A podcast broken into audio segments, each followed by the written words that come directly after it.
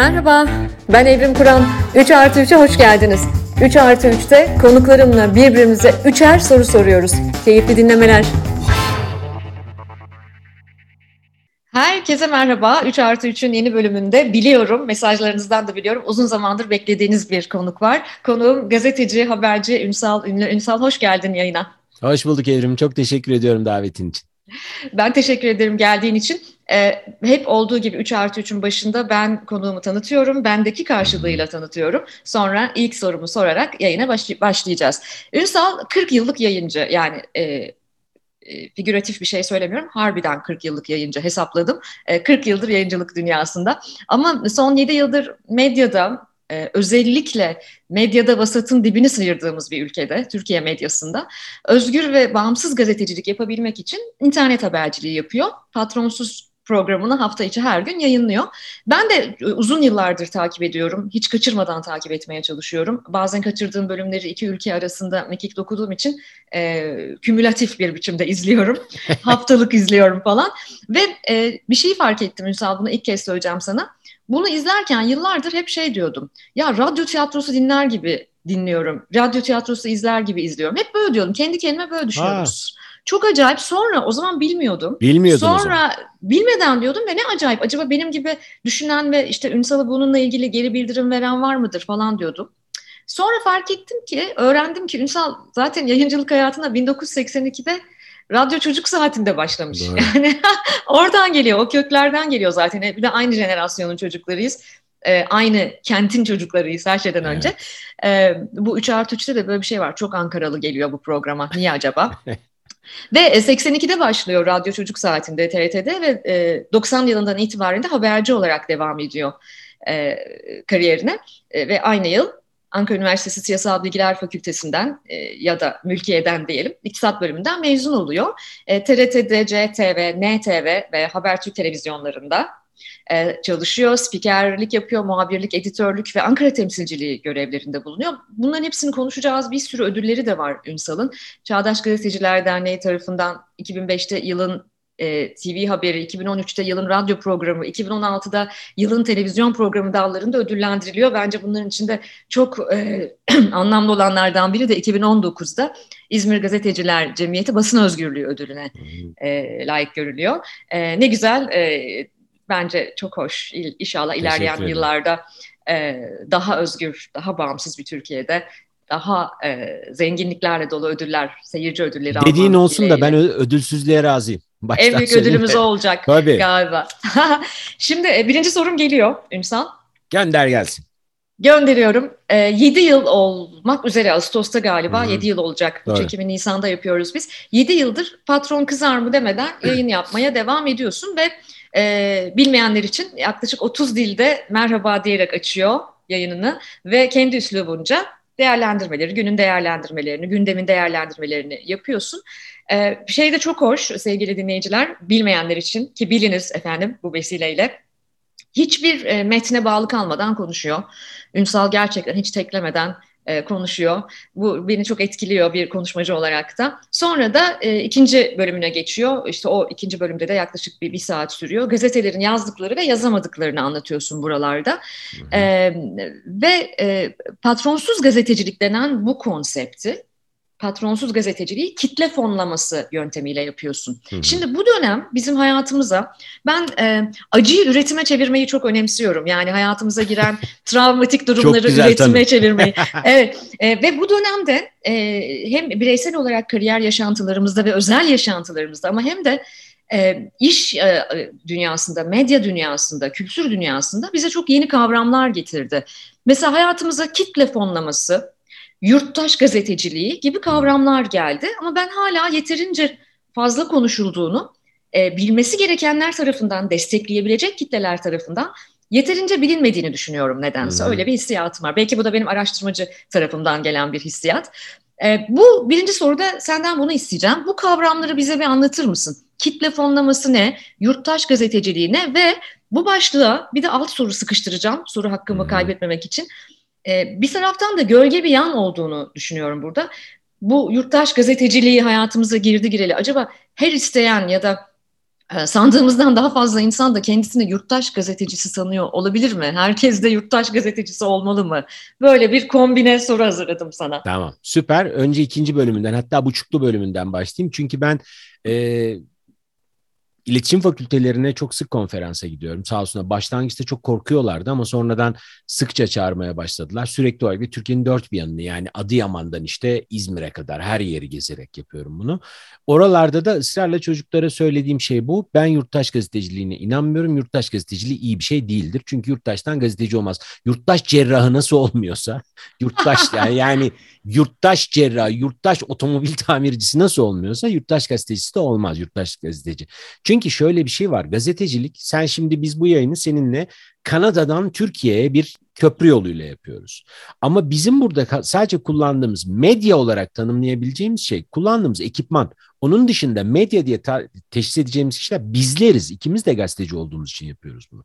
Ama öbür taraftan ya herkesin elinde bir cep telefonu varken bunu yapıyor olması onları gazeteci yapmaz. Çünkü işi gerçeğinden de sıyırıyor evrim bu bir yandan. Neden sıyırıyor? Gazetecilik evrensel kuralları olan bir şey. Yani senin şu anda Kanada'da bulunduğun yerde de geçerli gazetecilik kuralları var. Türkiye'de de. Çoğu buradakiler çiğnendi, liyakatsizlik nedeniyle yok edildi. Şu anda camiadakilerin yüzde sekseni gazeteci değil, iş takipçisi. Ben kendi programımda da bu kadar rahat söylediğim için burada da söylüyorum. Ee, o nedenle biz bu etik kaygılardan değil sadece mesleğin gerçek kurallarından da sıyrılmış oluyoruz yurttaş gazeteciliğiyle. İki, bu yurttaş gazeteciliği hikayesi diye tanımladığım şey sosyal medyanın aslında insanlara şirin görünme ayaklarından bir tanesi. Neden? Ya bir yerde patlama çatlama olduğunda cep telefonuyla görüntüyü çekenler eskiden mesela ben çok net hatırlıyorum bir iki tane olay. Bir tanesi Ankara'da çok saçma bir şey gelebilir sana ama Ankara'da hortum oldu. Sıkça da olur. Havaalanının olduğu yerde Çubuk yolunda. Orası çok esintili bir yerdir. O yüzden adı Esenboğa'dır zaten. Orada bir hortuma gittim ben. Yani sene kaçtı hatırlamıyorum. Herhalde 20 sene falan olmuştur. Bayağı hortum. Çatılar yıkılmış, ahırlar uçmuş falan. Bir tane çocuk elinde bir cep telefonuyla geziyor. O zamanki cep telefonundan düşün yani. Elinde e, çaydanlıktan biraz daha kaliteli bir cep telefonu var. Ve çocuk dedi ki görüntüyü satayım ben size var bende. Küçücük bir ekrandan bak şu kadar bir ekrandan izledim ben. Hakikaten ahırın tepesinin kopuşu görülüyor. Ama yani onu alsan televizyon ekranını uyarlasan çamur gibi bir şey olacak zaten. O gün oradaki hikaye o çocuğun elinde bugün bizdeki akıllı telefonlardan biri olmuş olsa çocuğun üstünde sesiyle birlikte biz o ahırın uçuşunu izleyecektik ve diyecektik ki ulan helal olsun bak bak yurttaş gazeteciliği bu işte. Bu değil ki. Çünkü sen onu orada çekerken mesela orada o yıkıntının altında kalan hayvanların ölülerini gazeteciysen göstermezsin, gösteremezsin. Bunun kuralları vardır. O ham görüntüyü vermenin bile bir ahlakı vardır. Şu anda bunların tamamı çiğneniyor. Neden? Sosyal medya çok hızlı çünkü. Orada herkes de, sen de yaşıyorsun sıkça bunu biliyorum. Sosyal medyadan da takip ettiğim için. Ya insanlarda şöyle bir şey var. İlk ben söylemeliyim. Yok böyle bir şey ya bu tripten kurtulun her şeyden. Sen gazeteci değilsin kardeşim. Bak ben bunu söylüyorum. 33 yıldır gazetecilik yapıyorum. Bunun 20 yıllı bir ruh hastası gibi son dakika vermekle geçmiş bir adam olarak söylüyorum. Sana senin böyle bir yükümlülüğün yok güzel kardeşim. Rahat ol ya. Sık dişini. Rahat ol. Yani herkes böyle haber yarıştırıyor. Önce ben duyurdum, ben söyledim. Ya Münir Özkul ölmeden kaç kere öldürdüler Münir Özkul'u? Ya. ya insan ne kazanır ya? Türkiye'nin bu kadar değerli bir sanatçısı. Önce sen duyursan ne olur yani? Ama insanlar işte bu yarışa bir akıllarınca temel bulmak için yurttaş gazeteciliği diye bir şey uydurdular. Bu çok sakat bir şey. Bence böyle bir şey yok. Asla da olmamalı. Bunu bir kenara koyalım. İkincisi bu kitle fonlaması crowdfunding denilen hikaye bunu anlatmayı çok seviyorum çünkü ben bu işe bulaştığımda bura dutluk bile değildi. Baya yani devlet fidanlıydı. Hiçbir şey yoktu burada.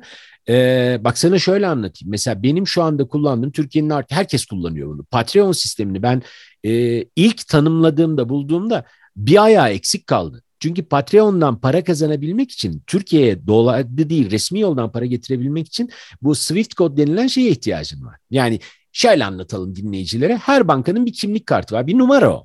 Ama mesela işte bütün özel bankaların, kamu bankalarının sadece Türkiye'de değil bütün dünyada yasal bankaların tamamının bir numarası var. O numarayla para yolladığın zaman evrim kuran Kanada'dan Ünsal Ünlü'ye para yolladığı zaman paranın yolculuğunu takip edebiliyorsun. Asla bir yere çıkmıyor. Bunu yapabilmek için ben Patreon mesela buldum. Hikaye şu, bir sticker düşünsün izleyiciler. Hiç bilmeyenler için anlatayım. Bir sticker düşünün. Bu stickerla diyorsun ki kardeşim ben Çok güzel bir yayın yapıyorum. Bak yemin ederim çok güzel bir yayın yapıyorum. Ama benim bunu yapabilmek için işte bir takım olanaklara ihtiyacım var. Yani kamera lazım bana işte e, bilgisayar lazım falan. Bunun içinde sallıyorum e, benim 2000 dolar paraya ihtiyacım var. İnceden 3-5 atsanız da ben bu ekipmanı toplasam ama bu da yasal olsa. Buna insanlar bir karşılığında para veriyorlar. Birden çalışıyor bu. Dünyada bir ekonomist olarak söyleyeyim en zor transfer edilen para birdir. Bir doları transfer etmenin maliyeti 3 dolardan fazladır. Bir Türk lirasını transfer etmenin maliyeti 2 lira 67 kuruş şu anda. Bunlar birikiyor bir sticker'ın üzerinde birikiyor. Sana aylık olarak oradan ödeme yapıyorlar. Tabi bu arada bunu yapan firma kendi sakalını alarak yolluyor sana. Yani hiç, hiç kimse babasının ayrına yapmıyor bunu. Çok ciddi bir şey. Kitle fonlaması hikayesi buradan geliyor. Kalabalıklar sana o parayı veriyor. Türkiye'ye bunu getirebilmek için bunun bir ayağa ihtiyacım var. Çünkü Patreon bir banka değil. Parayı topluyor da nasıl yapacağına, nasıl dağıtacağına ilişkin bir şey yok. Payoneer diye başka bir yer buldum ben. Las Vegas'ta bir firma. Önce Las Vegas olunca çok uyuzlandım. Lan dedim dolandırıcı olabilirler bunlar yani. Sonuçta adam kumarın merkezi. Öyle değil.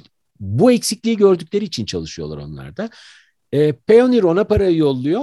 Kendi sakalını alıp e, şey, Patreon ona yolluyor. Payoneer de kendi sakalını alıp buraya yolluyor. Ne oluyor? Yasal yoldan para gelmiş oluyor ve burada herkes ne kadar para verdiğini biliyor. Bu paradan ne kadar kesinti yapıldığı biliniyor uluslararası sistem içinde olduğu. Benim de o parayı aldığımı herkes görüyor.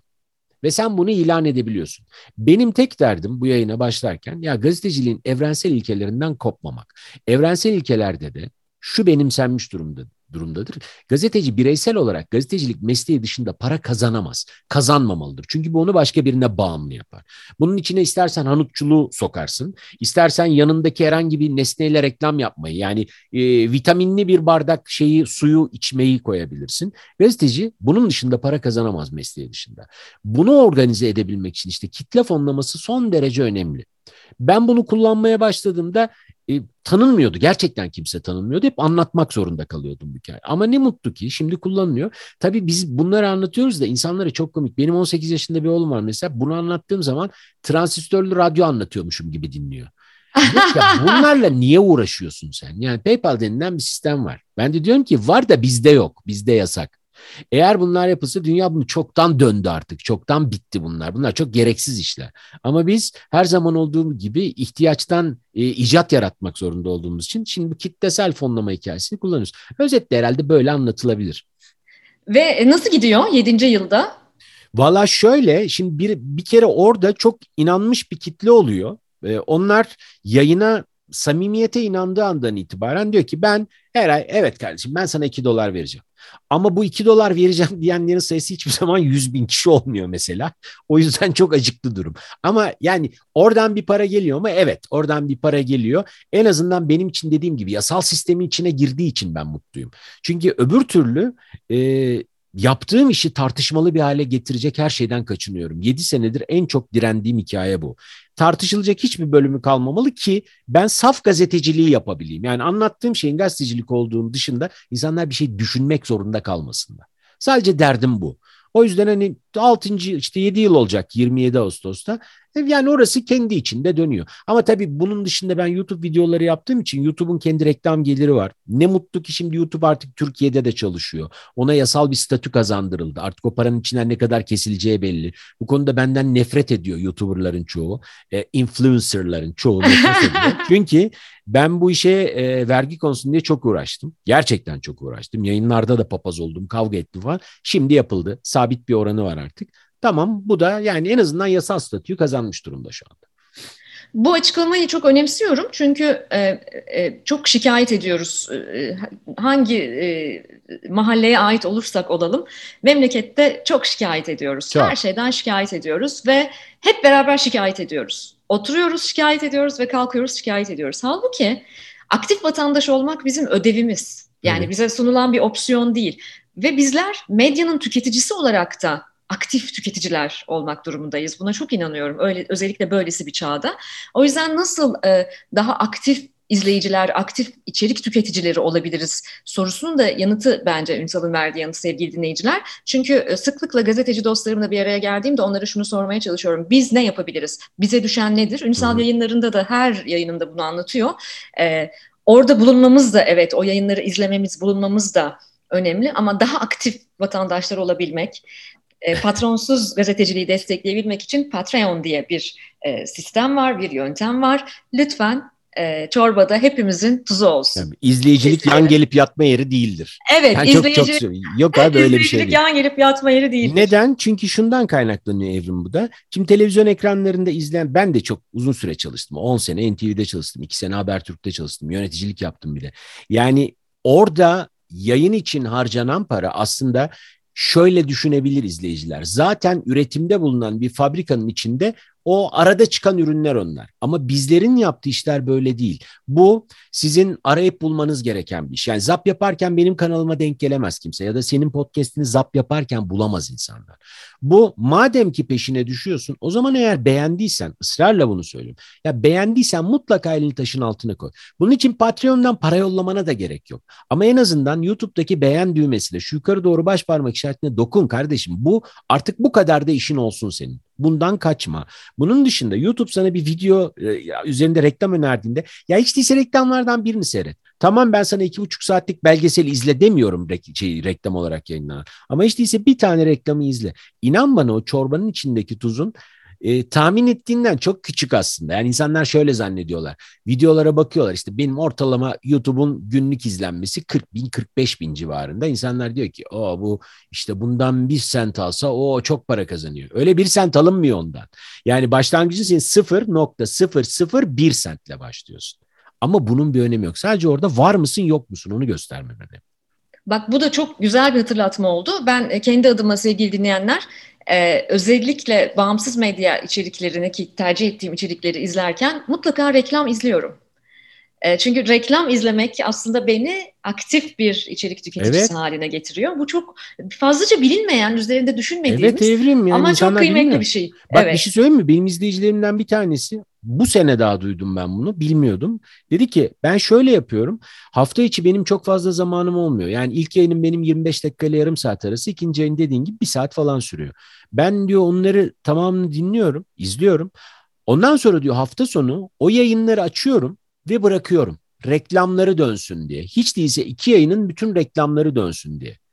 Çok teşekkür ederim dedim. Ya benim hiç aklıma gelmemişti. Ben bu yayının sahibi olarak hiç aklıma gelmemişti böyle bir şey. E, Ama evet, bu, burada önemli olan bu tavrı var. gösterebilmek. Ya bir çözüm aramak bununla ilgili olarak. Evet, böyle bir yöntem var. İtiraf ediyorum ben de yapıyorum bunu. Oo, Mesela süper. ben bu bu hafta Kanada'dayım ve bir dolu böyle e, evde bir dolu işlerim falan var. Ee, bu hafta bol miktarda geçen hafta kaçırdığım yayının açıktı. ee, ve biliyorum zaten e, bir kısmını. E, ama arka arkaya verdim onu. Sürekli reklam giriyor. Bir şey söyleyeyim mi? Bir şey itiraf edeyim mi? Bunu izleyiciler, dinleyiciler de ilk kez duyacak. Kendi yayınımda da söylemedim. Ee, benim İstanbul'da bir izleyicim vardı. Ee, bilgisayar işi yapıyor. Bilgisayar işi yapıyor derken şöyle şirketlere bilgisayar kuruyor. Ee, ama büyük sistemler kuruyor. O mesela hafta sonu eğer çalışıyorsa diyelim ki bir firmaya büyük bir banka 300 tane bilgisayar kurduğunda 300 bilgisayardan da açıyordu. Açtığını söylemişti bana. Hatta bir çok güzel de bir şey yolladı. Ee, caption yolladı. Çekmiş onu screenshot olarak almış. Açmış hepsini. Dedi ki abi bu hafta sonu gerçekten ben izlediğim bütün videoları hak ettim dedi. Acayip mutlu olmuştu. Evet hak etmek çünkü bunlar bize emek karşılığı geliyor ve hak etmemiz lazım. Yani bunları mini çakallıklar olarak değerlendirmeyelim. Bunlar boynumuzun borcu. Ve Ünsal ilk soru sırası sende şimdi. Ya ben e, senin okurunum aynı zamanda. Kitaplarını da okuyorum, yazdıklarını okuyorum. Özellikle e, sosyal adalet konusundaki çalışmalarım beni çok ilgilendiriyor. Yani sivil toplum hikayesini ben Türkiye'de hem çok önemsiyorum hem de biraz sallandığını da düşünüyorum bu işin. Çoğu insan beceremediği pek çok şeyi sivil toplum örgütü adı altında toplumun önüne atıyor böyle. Siz tartışın ben anlamadım gibi. Ama yaptığın işleri çok önemsiyorum. Ben bununla ilgili bu yayın içinde özellikle hani birlikte e, konuşacağımız için de hazırlanırken bilmiyordum. Ee, sen asker kökenliymişsin. Evrim Teğmen'im. ya bayağı Deniz Teğmen'miş Evrim Kur'an. Evet Deniz ya, Teğmen'iydi. Ben şunu çok merak ettim. Şimdi özellikle e, göç ve kuşak konusundaki çalışmalarım beni de çok ilgilendiriyor. Çünkü senden ortak yönümüz bir de evdeki bizim dışımızdaki kuşaktan biri daha olduğu için onu anlamaya çalışmak da çok önemli. Kuşak hikayesi tamam ama bu mücadele hikayesiyle bu askerliği birleştirince hakikaten senin asker olmayı iten motivasyon neydi Evrim? Tam olarak bilmiyorum galiba. Ee, ama şöyle bir şeydi, e, şaka bir yana, yani bazen e, ilk gençliğimde bunu da çok sordum ya, acaba niye böyle bir şey yaptım? Bir de ben çok e, zor bir dönemde oradaydım. Ve bence iyi ki de ayrılmışım çünkü şu an bu yayını buradan belki yapamıyor olabilirdim. Aa ne tahmin diyorsun? Et, tahmin ettiğim şey. Tahmin et dönemleri yani. 2000'in başında ayrıldım ben. Ee, çok uzun bir süre kalmadım, kısa bir süre kaldım. Başka bir şansım da yoktu. Gerçekten maddi açıdan çok dezavantajlı olduğum, e, ülkenin gene bir başka ekonomik krizden geçtiği, dünyanın bir hmm. e, tribülasyondan e, e, e geçtiği e, bir dönemdi. Ama e, sonra şunu anladım. Bunu ilk defa bu yayında itiraf edeceğim. Şunu fark ettim. E, bu e, e süreçlerin benim devam ederken çok kolay değil. E, özellikle sivil kaynaklı subay olarak girmek hele o dönemlerde çok zordu hmm. en azından. E, çünkü ben lisans eğitimimi sivil okudum. Yani babam verdi parasını. Yani babam okuttu. e, devlet üniversitesinde okudum ama yani babam, anam babam karşıladı yani. Devlet okutmadı sonuçta. E, o dönemde benim deniz kuvvetleriyle bu süreçlerin başladığında Şimdi nerede olduğunu bilmiyorum. Umarım sağdır ve umarım e, güzel bir emeklilik hayatı yaşıyordur. Çok kıymetli bir albay vardı. Onunla tanıştım e, kuvvet komutanlığına gide gele falan. Bana dedi ki bizim senin gibilere ihtiyacımız var burada. O bilinçaltıma kazındı sanırım. Çünkü benim gerçekten hayattaki birinci temel değeri özgürlük olan bir birey olarak hiç e, silahlı kuvvetlerde yaşayabilme gibi bir ihtimalim, nefes alabilme gibi bir ihtimalim yoktu. İşte Ve, ben de yani hayatın özgürlük evet, üzerine kurmuş bir insan onu anlamaya çalışıyorum. Yani çok, büyük bir çelişki, çok büyük bir çelişki. Ben de e, en son ona e, bu süreçlerde işte benim kabulüm onandı, bütün süreçleri geçtim ve artık göreve başlayacağım, tayin olmam gerekiyor falan ve benim bunu yapamayacağımı söylemeye gittim Ankara'da kuvvet komutanlığına. Dedi ki e, ya öyle bir bunu bana anlattı ki yani benim için bu bir memleket meselesi halini aldı. Yani bizim burada e, bazı karargahlarda bu böyle e, bu bağlamda e, senin gibi e, e, genç kadınlara, senin gibi insanlara ihtiyacımız var. E, ve ben çok şey yapabileceğini düşünüyorum dedi. Ee, yani çok farklı bir renk, farklı bir nefes getirebileceğini. Tabii sonra ben ortama girdikten sonra bunun nasıl mümkün olamayacağını anladım o ayrı ama e, bu beni bu benim için galiba son noktaydı. Yani on, o, o konuşmadan sonra tamam dedim ve Ankara'daki bütün düzenimi bozdum ve e, göreve başladım. İlk görev yerimde e, Hebeliada Deniz Sitesi Komutanlığı'ydı o zaman açıktı e, askeri Açıktı, liseler. E, sonra işte Karamürsel Bey, Gölcük buralarda falan da bulundum. E, e, bu benim için galiba önemliydi çünkü bir yaşam ülküm var benim. Hep vardı. Hep vardı. Öyle yetiştirildim. Öyle bir ana baba tarafından yetiştirildim. O yaşam ülküsünde de bazen yollar, yöntemler, araçlar değişebiliyor insan. Tabii. E, kimileri yerel yönetimlerden geçiyor, kimileri siyasi partilerden. Kimileri özel sektörden, kimileri sanattan, bilimden. E, benim de bir dönem e, kamudan ve özellikle silahlı kuvvetlerden yolum geçti. İyi ki de oldu. Çok sıkıntılı zamanlar yaşadım ama iyi ki de oldu. Çok güzel okullarda okudum, güzel işler de yaptım. Ama liderlik, kendi kendinin lideri olma, zor durumlarda ayakta kalma, dayanıklı olma, düştüğünde yeniden kalkabilme gibi unsurları geliştirmeyi orada askerde öğrendim. Bir başka avantajı da benim bulunduğum ortamda erkekler genellikle askerlik anısı anlatamıyorlar. Çok Yavaş hoş oluyor gel diyorsun o da. değil mi? o çok hoş oluyor Süper. yani.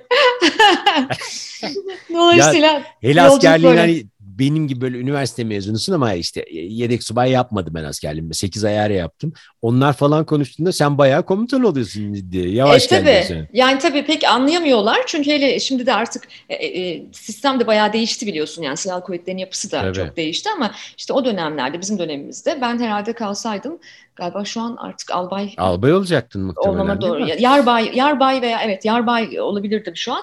Ee, ama orada da mesela ama deniz kuvvetlerinin yarısı tasfiye oldu. General bile olabilirdim bu arada. Ee, Karargah ya boşaldı çünkü. Ya da olamayabilirdim. Sanki ya da sanki olam babam öyle diyor. Sanki vakitlice ayrıldığın gibi. Hayırlısı olmuş.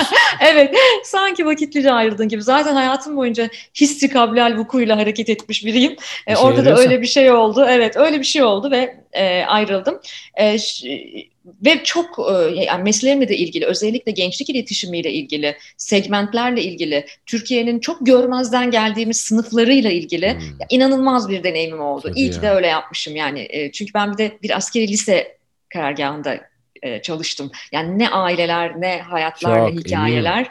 Evet, Binlerce çok, bir deney grubu ya korkunç bir tabii, deney grubu düşünsene. Zaten kuşakçılığım da orada yani orada şekillendi. Ondan önce yaptığım çalışmalar vardı Ankara'da yaşarken ama orada tamam dedim yani ben sivil hayata geçiyorum ve bu alanda ben çalışacağım. Vallahi süpermiş. Çok merak ediyordum. Sağ ol. Evet teşekkür ederim bu soru için. Ben bunu yıllarca hiçbir yerde söylemedim, sakladım falan yani ya da bilinçli saklamadım da hani yazmadım, etmedim. E, söylemedim yani işte hani askerlik terbiyesinden gelen bir şey. Son zamanlarda biraz duyulmaya başlandı. Çok şaşırıyor duyanlar. E, oğluma söyledim, oğlum inanmadı. E, ona göstermek için fotoğraflar saklamıştım. Çünkü ben her şeyi ortadan kaldırdım. Fotoğraf bile görmek istemiyordum falan. Ali'ye inandırmam bayağı uzun zaman aldı yani. Annen askerde çocuğum. Şimdi benim ikinci soruma geçiyorum. Tamam. Ee, bu benim üzerinde epey bir zamandır çok kafa patlattığım bir konu e, ve senin de bir hassasiyetin var bu konuyla ilgili. Ben niye kafa patlatıyorum? Çünkü ben çeşitlilik, kapsayıcılık, hakkaniyet ve ayrımcılıklar üzerine çalışıyorum. Hem hı hı. bir üniversitede ders veriyorum hem bu alanda çalışmalar yapıyorum. Dolayısıyla e, ayrımcılık çalışırken, çeşitlilik çalışırken ve ayrımcılık çalışırken, ayrımcılıklarla mücadele etmek üzere çalışırken dildeki ayrımcılık bizi politik doğruculuk kavramına getiriyor.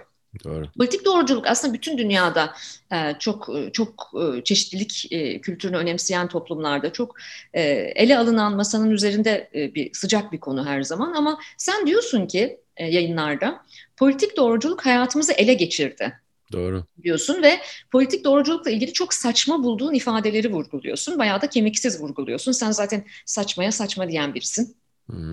E, bu sorun buradan geliyor. Ne demek istiyorsun? Niye politik doğruculuğun hayatımızı ele geçirdiğini düşünüyorsun? Saçma bulduğun şeyler neler? E, ve bu saçmalıklar nereden geliyor ve nereye gidiyor? Bu aralar hele son dönemlere daha da çok bahsediyorsun çok. yayınlarında. Ya Erim şuradan aslında anlatmaya çalıştığım hikaye şu. Yayınlarda bunu parça parça anlatınca tabii daha uzun süreye yaymak mümkün. Ama burada topluca şöyle anlatabilirim diye düşünüyorum. Şimdi dil yaşayan bir şey. Bir kere herkesin bunun üzerinde enfikir olması gerekiyor. Dil dediğimiz şey sabit değil. Ama ben bir yandan da şunu görüyorum insanlarda. Dilin yaşamına izin vermeye çalışırken dili son derece rahat parçalamaya da başlayabiliyorlar. Yani bugünün şundan bahsetmiyorum. Cep telefonlarında insanlar birbirlerine merhaba yazmıyor, MRB yazıyor. Ha, umurumda değil. Çünkü o cep telefonundan yazan görüyor onu. Bir de mesajı alan görüyor. Bana biri söylediği zaman da çok yakın bir arkadaşımsa yani geyiğini yapıp geçiyoruz. Ama bu bir yandan çok ciddi bir yoksullaşmayı getiriyor. Çünkü dilin yoksullaşması yaşamın yoksullaşmasıyla birebir. Hani Rousseau'nun söylediği gibi dil insanın ana vatanıdır diyor. Çok doğru bir laf bu ya. Dilin seninle beraberse şu kitapta çok güzel anlatıyorsun göçte. Hani insanları şöyle gurbet nerede diye soruyorsun ya bu kitapta. Gurbet sen gezdiriyorsun içinde kardeşim. Sen hissettiğin anda gurbet sen ne zaten. Yaşadığın yerde de gurbetçi olabilirsin. Ama buradan seni kurtaran tek şey dil. Dilini konuşabileceğin birini bulduğun anda gurbet duygunu yok etme ihtimalin beliriyor senin. Her şeyin ötesinde bu kadar sıcak bir kavramın bu kadar örselenmesinden hoşlanmıyorum ben. Bu bir. İkincisi politik doğruculuk hikayesi öyle bir noktaya geldi ki maalesef ilk soruna verdiğim cevaptaki gibi sosyal medyanın çok büyük etkisi var bunda. Ee, insanlar herkese her şekilde ulaşabildiklerini gördükleri anda bize senin aynı yaş kuşağından olduğumuz için çok rahatlıkla söylüyorum. Bize her şeyden önce öğretilen edep kavramını, ayıp kavramını çok çabuk unuttular. Yani bu şu demek değil herkesten kork, herkesin karşısında boynunu bük. Alakası yok. Ama bir yandan da insanların hadlerini bilmeleri yaşamın başkalarının hayatına taşmadan rahat yürüyebilmesinin yolu aslında. Biz bunu çok rahat aşıyoruz. Nasıl oluyor?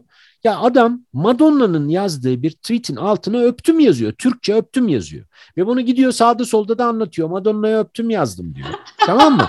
Türkiye'den gelen bir mesaj. Şimdi Madonna'nın ne olduğunu bilmiyor. Altta tweet'i çevir var ya tweet'i çevir sekmesi. Ona dokunuyor Türkçe. Bakıyor işte I kiss you. Belki o ona dokunduğu andan itibaren o Madonna ile yatmış bir zampara gibi gezmeye başlıyor. Bu dünyada her şeyin yıkılması anlamına geliyor. Bu kolay ulaşabilmek, her şeyi rahat rahat yok edebilme hakkı vermiyor kimseye. Biz bu saygı çerçevesini açtığımız andan itibaren sosyal medya hayatımızın tam içinde göbeğinde oturuyor ve istediği gibi bize yön veriyor. Burada sosyal medyada özellikle Twitter üzerinde Facebook benim için çok ciddi böyle bir şey e, köy kahvesi. Ciddi bir köy kahvesi. Herkes kafasına göre bir şey anlatıyor. Günün sonunda kimse kimseyi dinlemiyor aslında. Ama herkes konuşuyor. Instagram çok böyle e, lüks bir kulüp. Hani lahmacunun tanesini 300 liraya satan, saplayan kulüplerden bir tanesi. Hayatta herkesin hayatı inanılmaz pırıltılı. Kim ulan benim yani 30 senedir tanıdığım adam bir fotoğraf koyuyor. Diyorum ki ulan ben bu adamla üniversitede yan yana bira içtim. Yani adam birayı tutturamıyordu ağzına. Mümkün değil bunun Ama oradan onu pazarlayabiliyor. Bir de Twitter var. Twitter bambaşka bir dünya. Herkes kanaat önderi. Herkes. Yani söylediği cümlenin milyonlarca insan tarafından yıllardır beklenen cümle olduğunu düşünüyor. İşte tam politik doğruculuk dediğimiz hikaye burada giriyor. Çünkü bunun bir de öbür boyutu var.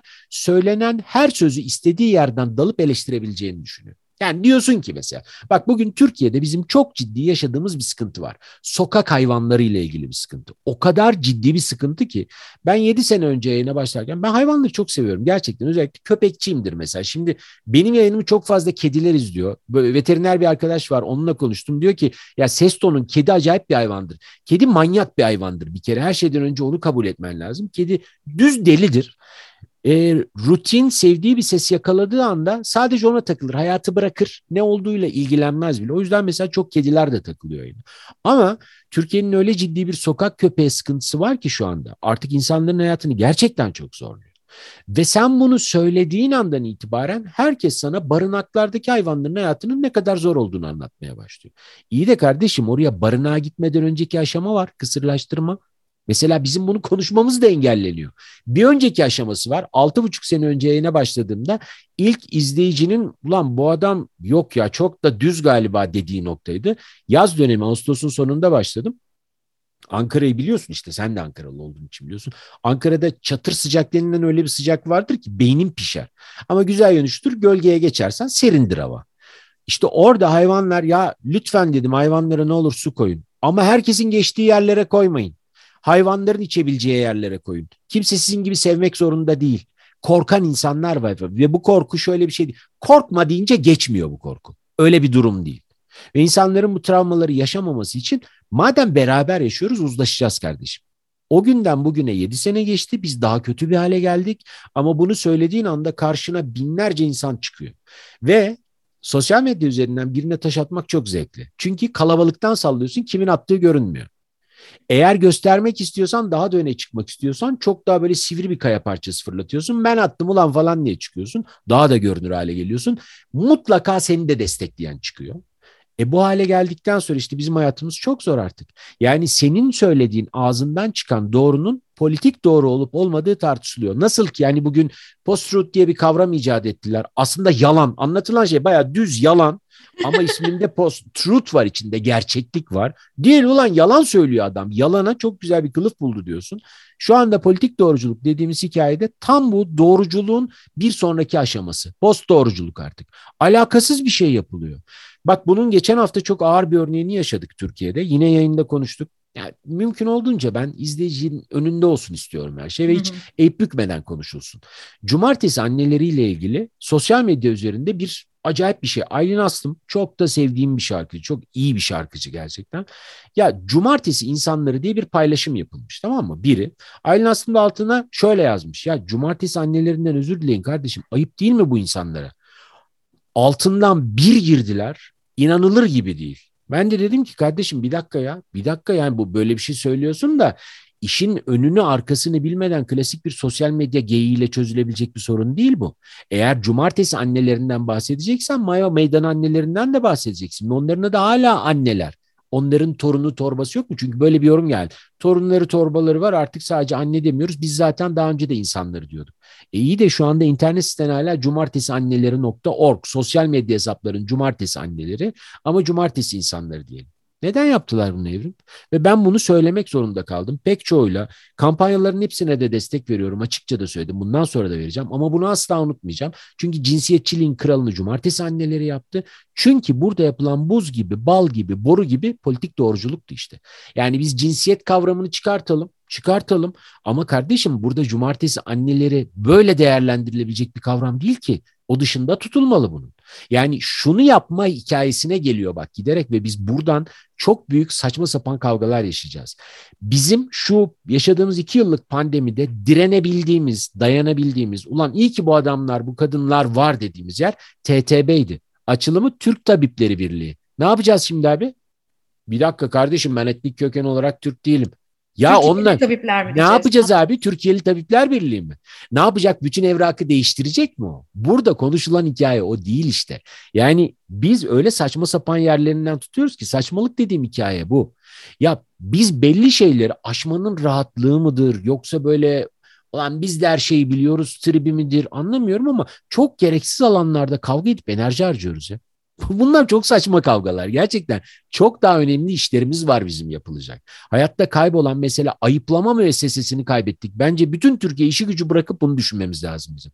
Eskiden insanlar ayıplanacağı zannıyla çok ciddi saçma sapan hareketler yapmazlar. Hayır böyle coşup sokakta dans etmekten falan bahsetmiyorum. En azından birinin gözünün önünde malı çalınmazdı. Bugün bak bir gazeteciyim diye gezen bir herif 700 dolar para çalıyor. Görüntüsü var ana muhalefet partisinin bir altındaki muhalefet partisi olan hesapta ama iktidarın yancısı olan partide baş danışman bir Allah'ın kulu çıkıp açıklama yapmıyor. Bak bu ayıplamayla çözülebilecek bir şeydi. Çünkü bize çocukken öğretilen hikaye hırsızlık ayıp kardeşim.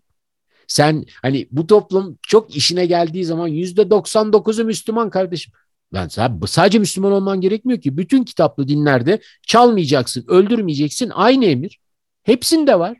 Tutsana bir yerinden. Doğruculuğa geldiği zaman insanlar burasını yakalamıyor, politik olanını yakalıyor. Politik doğruculuk benim için şu demek, ben kendime böyle tanımlıyorum. Günün genel geçer koşulları içinde senin en rahat, kusura bakma kıçını kurtarabileceğin doğruculuk politik doğruculuk. Çünkü bunu her yere eklemlemem mümkün. Yani bir yandan sosyal medyadaki kalabalık gruba yanaşıyorsun, oraya bırakıyorsun. Diyorsun ki ben de sizdenim. Bir taş atıp çıkacağım abi. Yani siz devam edin. Ben bir taş atıp çıkacağım zaten. İstersen onu yapıyorsun. istersen muktedir kimse yani siyasal iktidar olabilir, futbol kamuoyu olabilir, her şey olabilir burada. Bunları yapabiliyorsun. Günün sonunda da şöyle bir rahatlığın oluyor. Ben yapmadım diyebiliyorsun. Böyle yapılmalı kardeşim bu yani. Bu işin doğrusu budur deyip çıkabiliyorsun. Bence boşa enerji harcamak dışında bir şey değil. Bilmiyorum Aslında, anlatabildim mi? Evet çok güzel anlattın. Ee, ben gerçekten o kadar çok derdimiz var ki buraya gelemiyoruz tabii. Oturup politik doğruculuğun tıpkı post-truth gibi e, deforme ettiği alanları konuşamıyoruz evet. ama konuşmamız gerekiyor. Çünkü e, ben de çok çılgınca yerlere doğru gittiğini görüyorum ve büyük bir düşünme formu bozukluğu olan safsatalara bizi götürdüğünü düşünüyorum. Yani çok. aslında bir safsata dünyasına bizi götürüyor. Safsata Safsata atasporumuz halini aldı bu arada Türkiye'de. yani e, safsatalara düşen insanların da böyle hiç sosyoekonomik seviye fark etmeksizin pıtır pıtır safsata kuyularına düştüklerini görüyorum. Tabii. Bunun bir numaralı yeri de galiba Twitter. Ve e, galiba bir, bir başka tespitim de şu bu konuyla ilgili e, utanmak, e, ar duymak, e, ayıp ediyoruz, ayıp mı olur demek. E, oradan şöyle bir yere geliyorum. Biz ahlaklı değil, ahlakçı bir toplum Tabii. olduk. Tabii. Ve olduk. Ahlak satıyoruz veya ahlak alıyoruz ihtiyacımız olduğunda. oysa ki en azından ben bireysel olarak kendi evladımı ahlakçı değil ahlaklı bir birey olarak yetiştirmeyi önemsiyorum. Hangi toplumda yaşadığı fark etmeksizin geçerli bir akçedir bu. E tabi evrim çünkü bizim ahlaktan ahlakla ilgili yaptığımız tanımda bacak var iki tane. Evet. İki bacak olmadan ahlak tanım yapamıyor bu toplum. Halbuki ahlak dediğim şey öyle bir şey değil ya. Alakası yok. Yani bu toplumun ilgileneceği en önemli şey kimin kimle seviştiği olmamalı. Çok daha önemli sıkıntıları var bu insanların. Yani siz şöyle düşünmeli insanlar bana kalırsa. Metroda yan yana oturduğunda öpüşen bir çiftin verdiği zarar 700 dolar çalan herifin verdiği zararın çok daha altında. Çünkü birinde anlatabileceği sevgi var. Öbüründe doğrudan diyorum bütün kitaplı dinlerin yasakladığı hırsızlık var ya. İşte burada ahlaklılık, ahlakçılık ayrımı giriyor ortaya. Ama biz bu tanımı yaptığımız sürece yani bahsettiğimiz ahlakın bacağı olduğu sürece biz bu işten çıkamayız. Mümkün değil. Çok doğru, çok doğru, çok çarpıcı. Teşekkür ederim. Rica ederim. Evet. Benim e, sorum. Sıra, sıra sende ikinci soru sırası. Ya şu kuşakçılık hikayesi şimdi e, ikimizin evinde de birer tane Ali var. Ha evet bu arada evet onu da e, evet. söylemeden geçmeyelim. Tabii. İki evde de birer Ali var. Ali var evet benimki 18 seninki 14 mü? 15. 14, 15 tamam yakın zaten. Ya bu kuşak hikayesine yazdıklarını senin yazdıklarını okuyup üzerine düşününce ben senin kadar hani sen kendini öyle tanımlıyorsun çünkü kuşak konusunda bayağı takıntılısın sen. Bu işte hatta belki Türkiye'deki en takıntılı insansın. Asla vazgeçmiyorsun ve hep bir yerinden bir şey anlatıyorsun insanlara. İyi ki de yapıyorsun bunu. Çünkü bu tartışmanın uzağındayız biz. Ee, ben senin yazdıklarını okurken birkaç makalende, e, yaptığım birkaç konuşmada bu benim de çok aslında içinde olduğum ama nasıl tanımlayacağımı bilmediğim bir şeyde sende bir çıkış bulabileceğimi düşündüm. Sen çünkü konuşmalarından bir tanesinde diyorsun ki ben kuşak çatışması diye bir şeye inanmıyorum. Niye çatışsın Türk kuşaklar? Kuşakların burada e, birbirini tanımalarından bahsetmek gerekiyor. Ama çatışma diye bir şey lap diye girmek doğru değil. Bir bunu anlatmanı isteyeceğim. Bir de ya şu da benim kafamı çok karıştırıyor. Ee, mesela Z kuşağı diye çok rahat yaftaladığımız bir kuşak var. Biz daha önce gezi sırasında bunun bir öncesini de gördük aslında. Apolitik olan bunlar hiçbir şeyden anlamıyor falan filan denilen insanların bir anda hayata nasıl dahil olduğunu gördüm. Bak çok komik bir şey anlatacağım sana. Benim çok sevdiğim bir e, yıllarca beraber seslendirme yaptım. Seslendirme yönetmeni bir abim var. Eski devrimcilerdendir. 78'lilerden. Bu gezi olduğunda Ankara'da Kızılay'da merak etmiş. Ulan ne yapıyor bunlar? Hep de genç çocuklar falan diye gitmiş tamam mı akşam? Tam böyle Ankara'da Gima'nın yani işte biz işte Ankaralılar öyle biliyoruz. Gima'nın, Gökdelen'in. Gökdelen dediğin şu anda Toki gibi kaldı aralarında küçücük bir bina ama biz çocukken Gökdelen'di orası. Orada şimdi bunlar böyle iki çocuk var yanında diyor. Bir kızla bir erkek e, olan öpüşüyorlar diyor. Arada kalkıyorlar. Slogan atıyorlar diyor. Mandalina çıkartıyor, sallıyor diyor. Sonra gelip tekrar öpüşüyorlar diyor. Düşündüm ulan bu bu da bir mücadele yöntemi olabilir aslında diye. Ya bana şunu anlatır mısın? Z kuşağı diye mesela tek bir Z kuşağından bahsetmek mümkün mü? Kanada'daki Z kuşağı ile Türkiye'deki Z kuşağı aynı mıdır mesela? Bunu gerçekten merak ediyorum. Çok güzel soru. Ee, önce şunu söyleyeyim. Evet kuşak çatışmasının e, kuşak çatışması lafı nereden çıktı bilmiyorum. Çünkü bunun orijinali ya da işte en çok dünyada kullanılan generation gap Boşluk e, gap çatışma demek değil ki. Yani Açık. biz bu çatışmayı yani e, kuşaklar arası açıklık, boşluk ve bizim evet. derdimiz de benim gibi demografi araştırmacılarının veya e, benim temel mücadele alanım yaş ayrımcılığı. Ben yaş ayrımcılığına karşıyım. Yani gençlerin sen sus bakayım ufaklık diye ötelenmesine, e, deneyimlilerin, yaşlıların da senin bir ayağın çukurda diye sistem dışı kalmasına boomer, karşıyım. Şimdi ismi bile evet. var. Boomer. Şimdi işte okey boomer esprilerini de e, kızıyorum ve kesinlikle e, kesinlikle karşısındayım. Çünkü bu bir ayrımcılık türü. E, hiç politik doğruculuk yapmadan söyleyeyim. Bu bir ayrımcılık türü. Hmm. Çünkü her kuşağın ki Türkiye'de şu anda kabaca işte segmentasyon aracı olarak kullanıyoruz bunları. Bunlar İslam'ın şartı değil. İlla sen şu yılda doğdun bu kuşaksın diye bir şey yok. Ama dünyada ve Türkiye'de şu an altı kuşak aynı zaman dilimini paylaşıyor. Dolayısıyla farklı zamanların ruhundan gelen insanları sistemlere, kararlara, yaşama dahil etmek. Benim derdim bu. Çünkü bu yaşamı birlikte yaşıyoruz ve buradan kolektif bir anlayışa gidebiliriz ve birbirimizden öğrenebileceğimiz çok şey var. Hmm. Ben barış ikliminin, barış kültürünün ancak bu şekilde tesis olabileceğini düşünüyorum. Ben de işi yaş ayrımcılığı üzerinden tutuyorum. Bir feminist olarak toplumsal cinsiyet ayrımcılığı üzerinden de okuyorum. Aynı zamanda bir kuşak araştırmacısı olarak da yaş ayrımcılığı üzerinden de okumaya çalışıyorum. Dolayısıyla ben kuşak çatışması konusuna kesinlikle katılmıyorum. Ben kuşak karmasına, kuşakların bir araya gelişlerine ve bir arada muhteşem şeyler yapabileceklerine inanıyorum. İnanmayan benim yaş grubum insanlar 1980'lerde e, ya da 70'lerde, 80'lerin ortalarında, e, 70'lerin sonlarında yılbaşı gecelerini düşünsünler. Evet. Televizyonun önünde, sobanın önünde e, bütün aile bilmem kaç kuşak o dönem işte üç kuşak falan bir arada e, mandalina yiyip Tombala oynamak. Televizyon, tombala oynayıp televizyondaki farklı farklı kuşakları TRT'de. Saat 12 olsun da Nesrin Topkapı çıksın Nesrin diye Topkapı çıksın. İşte buna kuşak karması deniyor. Ne kadar barışçıldı değil mi? Tabii. Yani Hacı dedem köşede oturuyor, Nesrin Topkapı ekranda göbek atıyor. Ee, biri tombala çekiyor, biri çayı koyuyor. İşte bunların hepsi farklı kuşak temsilleri, farklı zamanların ruhlarından gelen insanlar. O yüzden ben bunun organizasyonlarda da, e, meclislerde de, e, kamuda da özel sektörde de geçerli olabileceğini düşünüyorum. E, bu kuşak karmasına inanmalıyız. Bütün derdim de entegre etmek, ayrıştırmak değil. Fakat Türkiye'de bir konu popüler olmaya görsün Ünsal. Ben e, 22 yıldır yaklaşık bu alanda çalışıyorum ve ben ilk kuşak dediğimde insanlar bana deli misin ya ne kuşağı o ne falan dediler yani git bildiğin işleri yap dediler.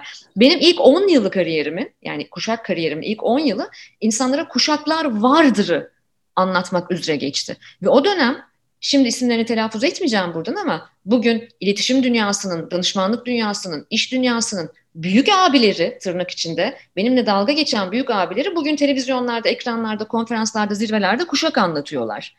Ben bunu bir başarı hikayesi olarak görüyorum. E doğru Ve en ama. azından Türkiye kuşaklar vardır dedi. İkinci yarısı şimdi, ikinci on yılda şöyle geçiyor. Vardır da biz bunlarla ne yapacağız?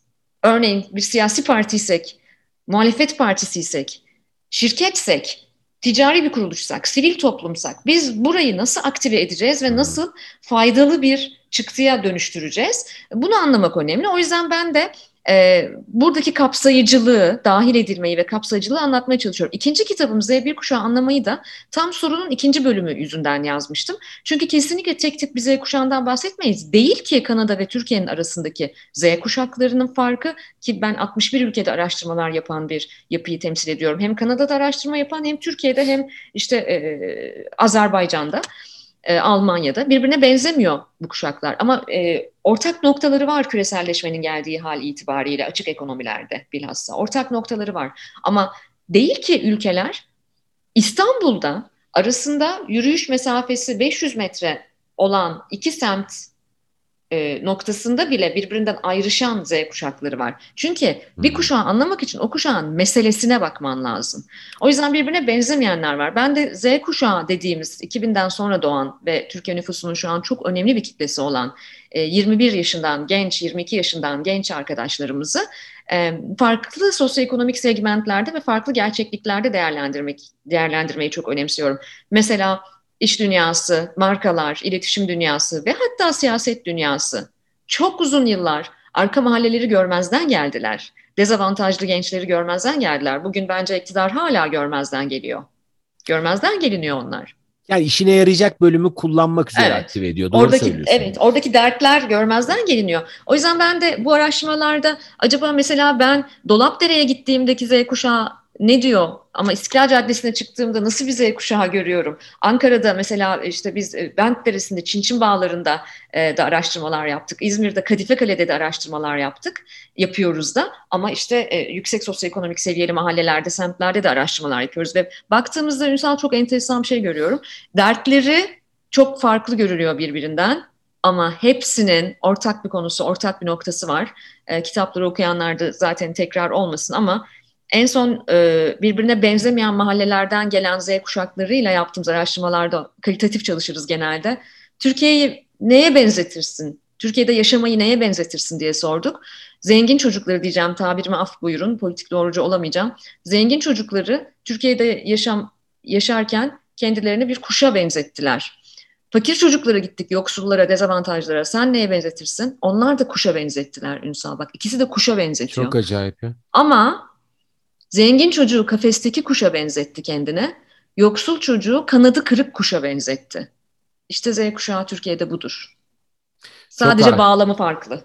Çok ağır ama aslında tabii yani oradaki o e, imge üzerinden romanlar yazılır ya filmler ya, çekilir. Değil mi? Çok yani Güzel. beni o kadar etkilemişti ki çok çok etkilenmiştim. Dolayısıyla bugün kural koyucu, yasa koyucu veya bir şeyleri değiştirmek isteyen e, her tür işin liderinin e, bunu bu e, bunu iyi okuması lazım diye düşünüyorum. E, önümüzde de 2023 seçimleri var. Hepimizi bir şekilde iktidarıyla muhalefetiyle hepimizi heyecanlandırıyor.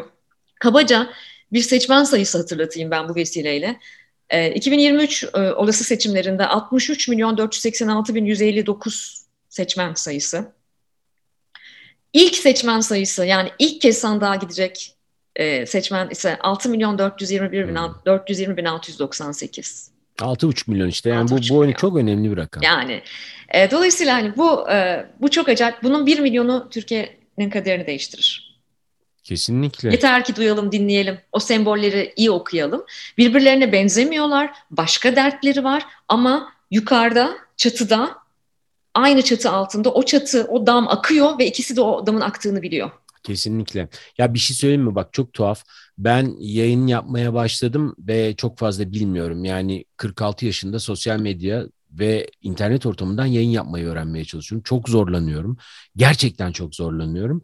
Ee, çok fazla izleyici var ama izleyicilerin bir kısmından mail yağıyor. Özellikle genç üniversite öğrencileri. Ben onlar yüzünden podcast yapmaya başladım. Çünkü bana çok net bir şeyle geldiler. Diyor mu? O zaman Ali işte 7 sene önce 11 yaşında falan 11-12 yaşında bana dediler ki abi yayın çok güzel biz çok izliyoruz ama yani senin yapacağın işe o kadar da net konuşuyorlar bu arada. Ya bizim zaten 3 GB kotamız var. 4 bölüm izliyoruz ve bitiyor. Dedim ki ben ne yapayım ya ne yapabilirim? Abi dedi bunu podcast yapsana. Podcast ne? Ben bunun üzerine öğrendim. Çünkü şunu anlattı çocuklar bana. Bir yayın normalde yaptığım bir buçuk saatlik gazete yayını yaklaşık bir gigabaytlık yer kaplıyor. Fakat bunu podcast'te sıkıştırdığın zaman 20 megabayt, 25 megabaytta o da dinleyebiliyor. İsterse cep telefonunu indirip sonra da dinleyebiliyor. Tamam dedim abi yapalım. Ya bilmediğim için yapmıyorum kusura bakmayın. Ve bunu yapmak inan bana acayip bir e, sürat kazandırdı aslında yayına. Ve onlar uyandırmasalardı ben bunu bilmiyordum. Hiçbir fikrim yoktu nasıl yaşanacağına ilişkin.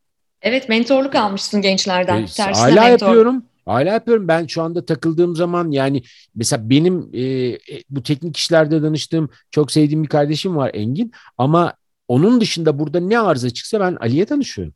Çünkü onlar hani bu şey deniyor ya teknoloji born children deniyor ya bunlara. Bu bunlar içine doğan tipler. Yani evet. elin, eline bir cihaz verdiğin zaman 6 aydan büyük bir bebeğin kenarından çekmeye başlıyor hemen böyle. Evet. E, e, onlar da o yüzden ben Ali'ye soruyorum. Hani ne yapayım bununla ilgili ne yaparım falan filan diye. O yardım ediyor sağ olsun. Ben de soruyorum. Hatta içerik de soruyorum. Konsept danışmanlığı da bazen alıyorum.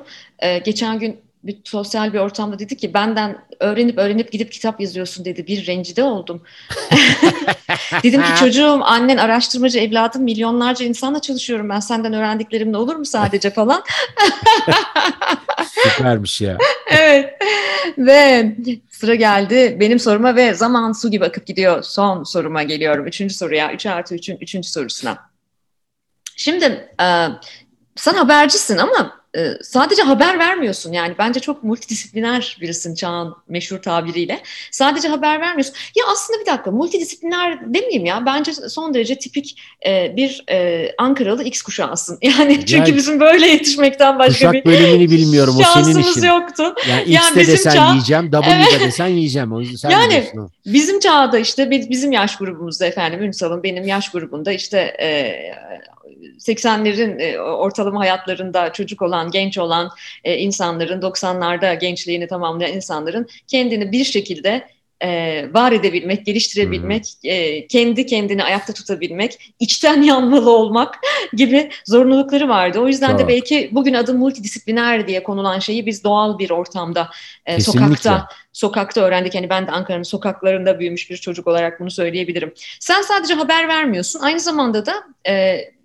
e, her hafta bir kitap okuyup o kitap hmm. üzerine de konuşuyorsun izleyicilerle. Yani ee, bu da çok alışa geldiğimiz bir şey değil. Ya bir kere Türkiye kitap okumadan kitap yazanların ülkesi oldu ayrıca. Hani bunu da parantez içine alalım. E, okurdan de, çok yazar var ya. Tabii okurdan çok gerçekten öyle okurdan çok yazar var. Ee, kolay bir şey artık biliyorsun yani gönderiyorsun ve mail atıyorsun yayın evi basıyor hop. E, Ona bile ihtiyaç yok. Falan. İngiltere'de benim bir arkadaşım bir yer buldu. İnternet üzerinden ulaşabiliyorsun. Sana e, ISBN numarası dahil olmak üzere baskı hazır şekilde hazırlıyorlar kitabı. Of of of süper. O kadar rahat ki. E çünkü yani herkesin işte yazar olmak istediği, herkesin bir fikrinin olduğu, herkesin hayata dair bir şeyin koçu Diyorum olmak ya, istediği lafını kesiyorum ama sosyal medyadaki kanaat önderleri. Herkes beni bekliyor. Ben bir şey söylesem de insanlar sokaklarda evet. bekliyor. İşte o triple yapıyorlar bunu. Çok enteresan ve e, nasıl bir kafa bilmiyorum ama bazen özenmiyor da değilim. Ne kadar mutludur bu insanlar da diyorum yani. hani cehalet mutluluktur yani günün evet. sonunda. E, bunlarla bunlarla ilgili de bir yayın yapıyorsun ve e, bayağı da herhangi kitaplar değil bunlar sevgili dinleyiciler. Eminim dinleyenleriniz, takip edenleriniz var. Bu sorumda şunu soracağım bu son soruda. Buna niye gerek duydun? Yani ne gerek vardı ki yani kitap tavsiye etmesen, birlikte kitap incelemesen yani resmen e, kritik okuma yapıyorsun orada çünkü. Hı-hı. E, bunu yapmasan ne olurdu yani bu kadar işini gücün arasında? Niye bunu yapıyorsun? Bir de bu vesileyle 3 artı 3 dinleyicilerinin çok sevdiği bir şey var. 3 artı 3 dinleyicileri genelde kağıt kalemle dinliyorlar bu programı. Oo, bu vesileyle bu aralar böyle şunu da okuyun dediğin, gerçi sen kendi yayınlarında da söylüyorsun ama bu ara bunu okuyun dediğin bir kitapta önerirsen bonus olur. Tabii seve seve. Ya kitabı neden e, soktum bu işin içine? Bir kafam yanmasın diye. Aslında o benim kendime yaptığım bir şey. Yani e, bu manyaklık halinden kurtulabilmenin, bu cehaletten yırtabilmenin, bu kadar cahilin içinde yuh ulan artık bunu da yapmayın deyip kendi içine kapanabilmenin bir yolu kitap okumak. Ben çok seviyorum kitap okumayı. Çocukluğumdan beri çok sevdim. 5 e, yaşında okuma öğrendim ve o günden bugüne sürekli okuyorum. Çok da mutluyum. E, hayatta en çok dua ettiğim şey okuyarak para kazanmayı çok istiyordum ben. Kitap okuyarak para kazanayım. Çocukluktan beri hayalim buydu. Yani hep bir, bir şekliyle oldu. Ama burada kitap işinde biraz farklılık var evrim. Neden? Çünkü iki ayrı bölümü var. Bir klasik yayını yapıyorum. Ben uzun süredir yapmıyorum ama istiyorum ki insanlar bir yazarı sadece tek bir eseriyle tanımasınlar. Mesela Dostoyevski'den suç ve cezayı konuşurken biz sadece e, suç ve cezada Raskolnikov'un anlatımına şahit olmayalım. Gerçekten suç tanımı üzerinde konuşalım. Ve bunu yapan insanın, bu kitabı yazan Dostoyevski'nin donuna kadar parasını kaybetmiş bir kumarbaz olduğunu bilerek de konuşalım bunu. O yüzden böyle çok geniş bir okuma yapıyorum. Fazla kitapla. Nazım Hikmet konuşuyoruz mesela. Nazım'ı konuşurken insan Nazım'ı konuşalım ama Nazım'ın bilmediğiniz, görmek istemediğiniz kötü yönlerini de konuşalım bir. Sağ olsunlar çok sevdiği insanlar bunu ama benim için çok zorlayıcı. Diğer bölümü haftalık kitap yayınları. Her hafta en az bir kitap, en az bir kitap yapıyorum. Geçen sene 96 tane kitap tanıtmışım mesela yayınlarda. Bir bu kitapların tamamı dibine kadar okunmadan asla tanıtılmıyor. Çünkü bunu yapmayanlarla çok dalga geçiyorum. Televizyonlarda çok var böyle masa yapıyorsun tamam mı kendine çok şekilli e, kamera böyle cimicik geziyor yandan. Masanın üstünde 30 tane kitap var. Çıkartıp gösteriyor mesela. İşte bilmem kim bir kitap. Çok da güzel yazmış. Ulan onu okumuş olamazsın ki. kitap dün çıktı zaten. Ben biliyorum. Dün çıktı. Çünkü yayın evleriyle sürekli çalışıyoruz. Dün çıktı atıyorsun. Ayrıca yani okumadığın çok belli. Bilmem kim kitap yazmış bana da imzalamış. Onun bir önemi yok ki. O kitaptan ne aldın sen? Bu çok sivri bir iş ve iki ucu çok keskin bir bıçak bu. Ben bunun çok handikapını da yaşadım ama o yaşadığım handikaplar bu işin gerçekten güvenilir olması sonucunu doğurdu. Bir kere o kitabı yazanın benim arkadaşım, en sevdiğim yazar ya da e, Türkiye'nin çok tanınan bir yazar olması hiçbir şey değiştirmiyor. İnsanlar bunun örneğini yaşadı. Ben de çok acı örneklerini yaşadım. Latife Tekin'in çıkarttığı son iki kitabı, e, Man ve City ve diğerini unuttum öbür kitabın adını. E, ben kitapları tanıttım ve olmamış bu kitaplar diye tanıttım. Yani bu kitaplar yayın evine yetiştirilmiş. Çünkü ben iyi bir e, Latife Tekin okuruyum. İddia ile söyleyebilirim bunu.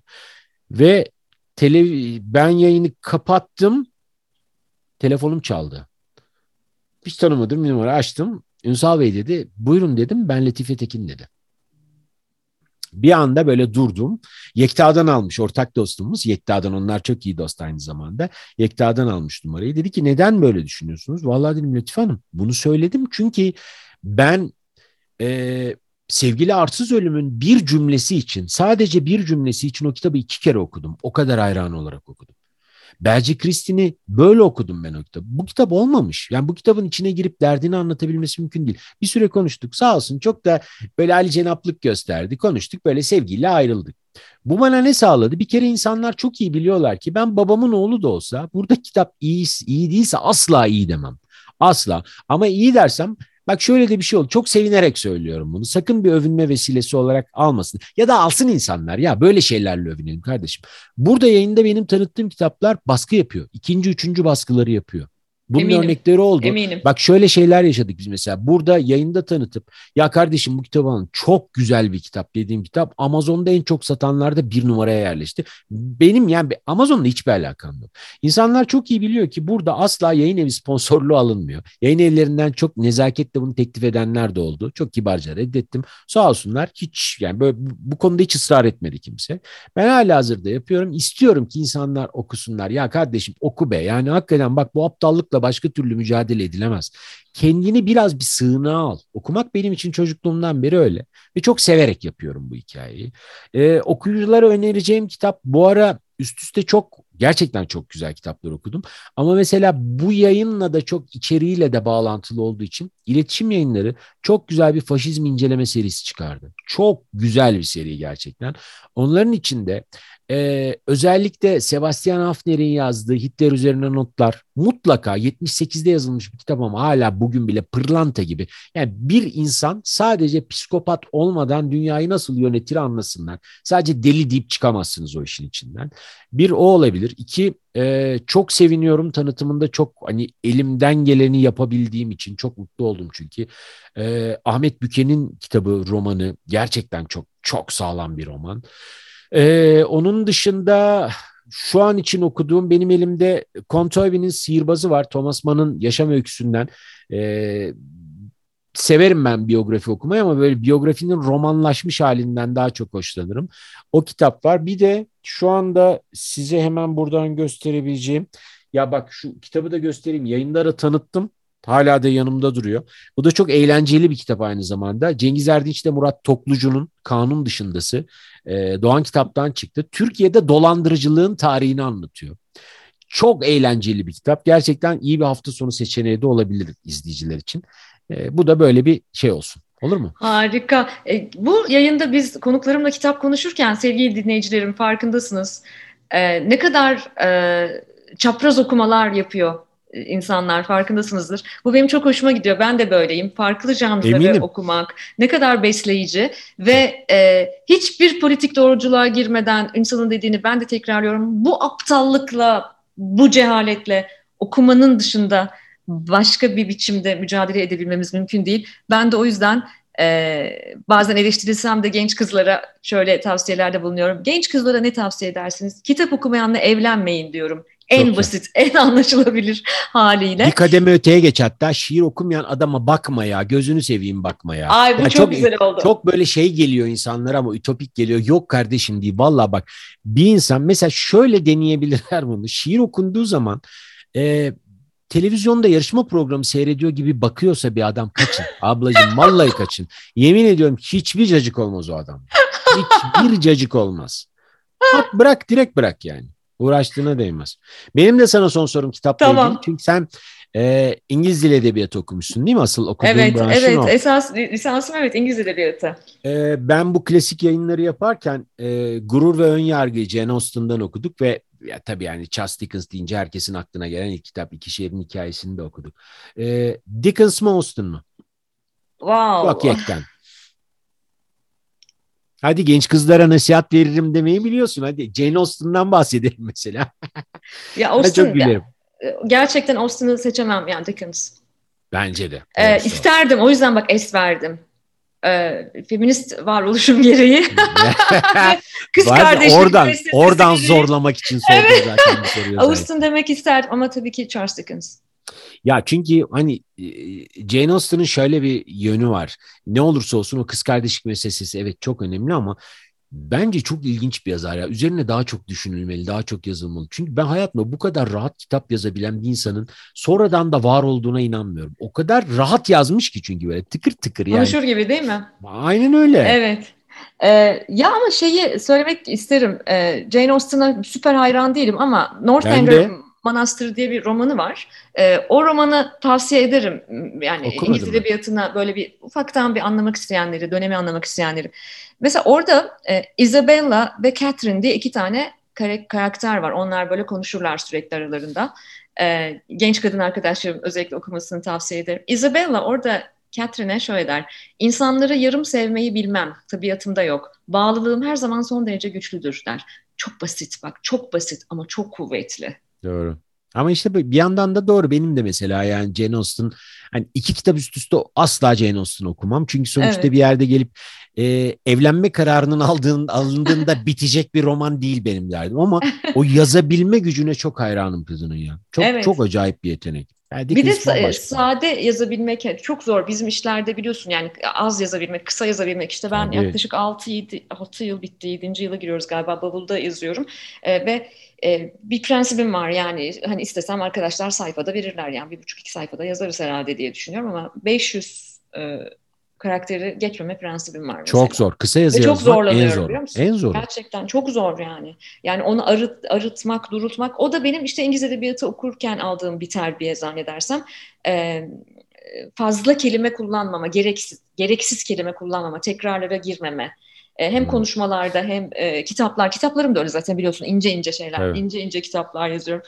Ama e, bence o arı duru konuşmak için bu önemli. O yüzden ben bu e, Isabella Catherine konuşmasında insanları yarım sevmeyi bilmem tabiatımda yok diyen o böyle ortalama zekalı Isabella'nın bize bizi alıp götürdüğü bir derinlik var. İşte bu da Jane Austen'ın sanatı. Evet.